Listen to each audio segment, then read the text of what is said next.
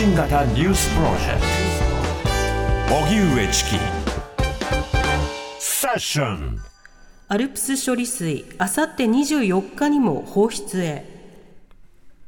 政府は今日東京電力福島第一原発の放射性物質トリチウムを含むアルプス処理水をめぐる関係閣僚会議を官邸で開き岸田総理は気象条件などに支障がなければ海洋放出はあさってに見込んでいると明らかにしました。岸田総理は今後数十年の長期にわたろうとも処理水の処分が完了するまで政府として責任を持って取り組むと表明しました。処理水放出に対して地元漁業関係者らの風評被害への不安は根強いですが岸田総理は一定の理解は得たと判断した模様です。また中国の反発も必至で水産物輸出への影響も懸念されています。北朝鮮あさってから31日に衛星を発射か。政府は北朝鮮があさって24日から31日の間に衛星ロケットを打ち上げると通告してきたことを明らかにしました。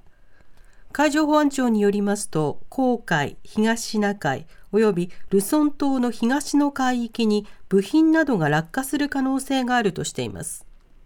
岸田総理は記者団の取材に対し衛星打ち上げが目的であったとしても弾道ミサイル技術を用いた発射は関連する安保理決議違反であり国民の安全に関わる重大な問題だと指摘。その上で我が国の領域に落下する場合に備えて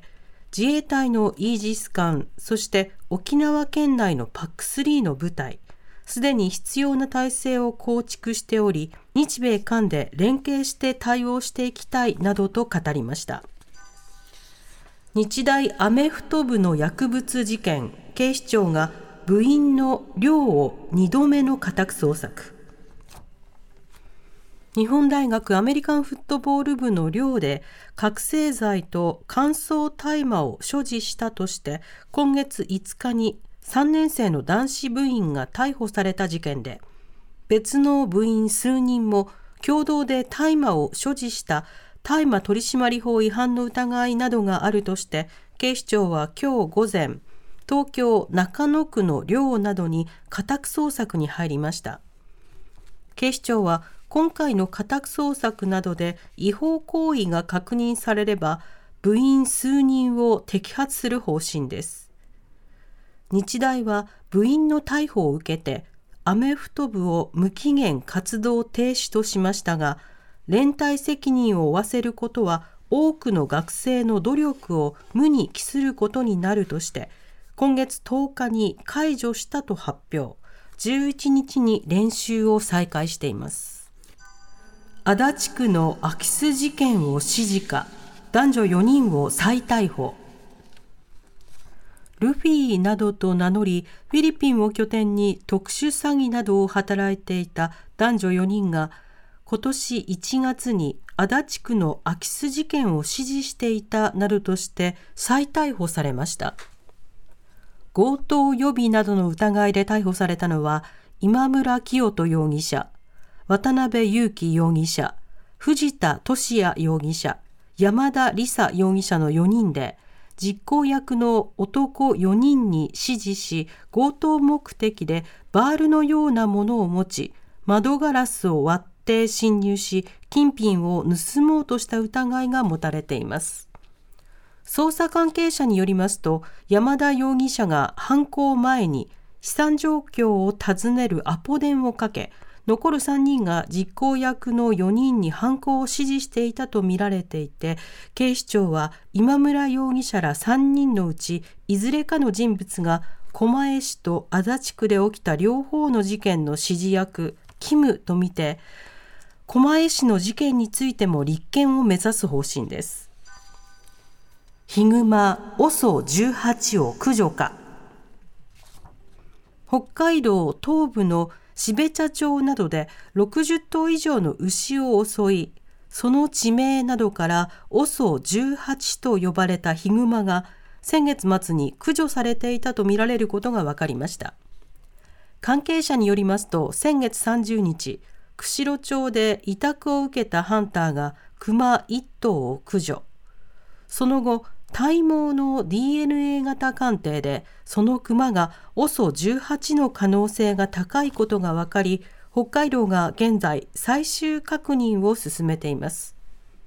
初めて被害が確認されたのが標茶町のオソツ別の牧草地近くで残されていた足跡の幅がおよそ18センチだったことから OSO18 と名付けられていました。